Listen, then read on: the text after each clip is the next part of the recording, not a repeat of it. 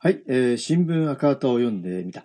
えー2021年5月11日水曜日の新聞赤旗から読んでみたいと思います。なかなかね、いつもあの、一つくらいしか一日記事読めないので、あれなんですけれども、どうしても一面を読みがちなんですが、えー斜めの国際面を読んでみたいと思います。えーイスラエル軍、えーガザ空爆という記事ですね。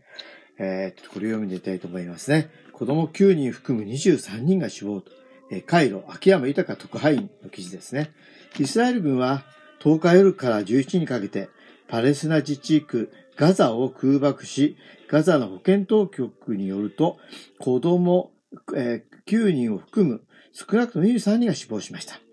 ガザを実効支配するイスラム組織ハマスが当日エルサレムやイスラエル各地に向けロケット砲弾を発射したことへの報復攻撃です。エルサレム旧市街で連日パレスチナ人とイスラエル警察の衝突が続き、緊張が高まっています。ということですね。ロケット弾に報復。イスラエルメディアによると、10日夜ガザからロケット弾など150発以上が発射され、イスラエル側で1人が負傷。エルサレム近郊ロケット弾着弾は2014年のガザ戦争以来です。イスラエルのネタニヤフ首相はガーザからの攻撃について一線を越えた高い代償を払うことになると述べていました。ハマスはエルサレム旧市街にあるイスラム教聖地の敷地内のアルアクサモスクに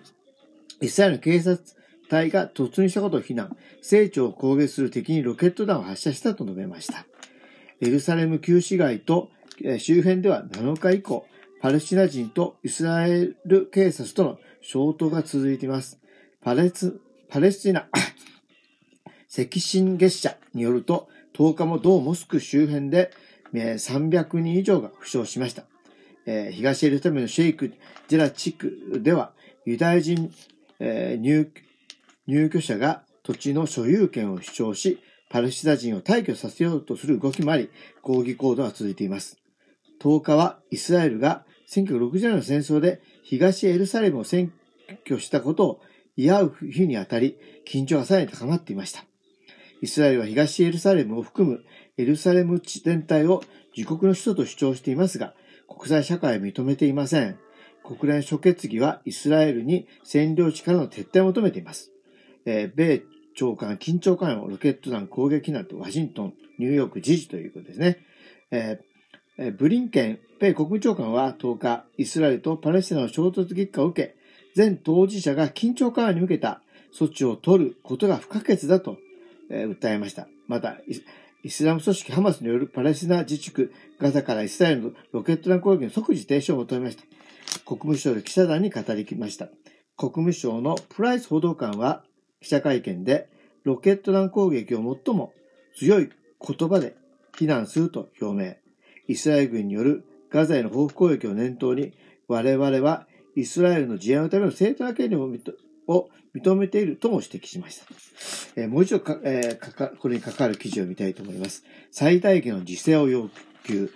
エルサレム衝突で国連総長、強制たえ退去を懸念。ワシントン島田えー峰隆記者の、えー記事ですね。国連の、えーえーグテレス事務総長は9日、東エルサレムでのパレスナ人とイスラエル警察の衝突について、イスラエル当局は最大限実践し、平和的な集会を自由に開く権利を尊重しなければないと指摘しました。国連安保理は10日午前、中東情勢に関する非公開会合を開催。グテレス氏の声明はこれに先立って、同同ジャリク国連事務総長報道官を通じて発表されました。声明は、えー占領下にある東エルサレムでの暴力の継続とパレスチナ人家族の強制退去の可能性に深い懸念を表明。イスラエルに対し国際人道法と人権法の下での義務に従って破壊や強制退去をやめるように求めるとしています。また全ての指導者は過激集団に反対して行動し、あらゆる暴力や扇動を非難する責任があると強調しました。ということですね。ねイスラエル問題、本当にまあ戦国からずっと続いている問題ですけれども、本当にね、これを本当にこう平和的に解決するっていうね、ことに対してまあ人類のね、知恵と勇気、行動がね、やっぱ求められているなというふうに、えー思いましたということで、えー2021年、えー5月12日水曜日の新聞赤旗を読んでみました。えー、三田でした。えー、ここまでお聞きいただき、えー、ありがとうございました。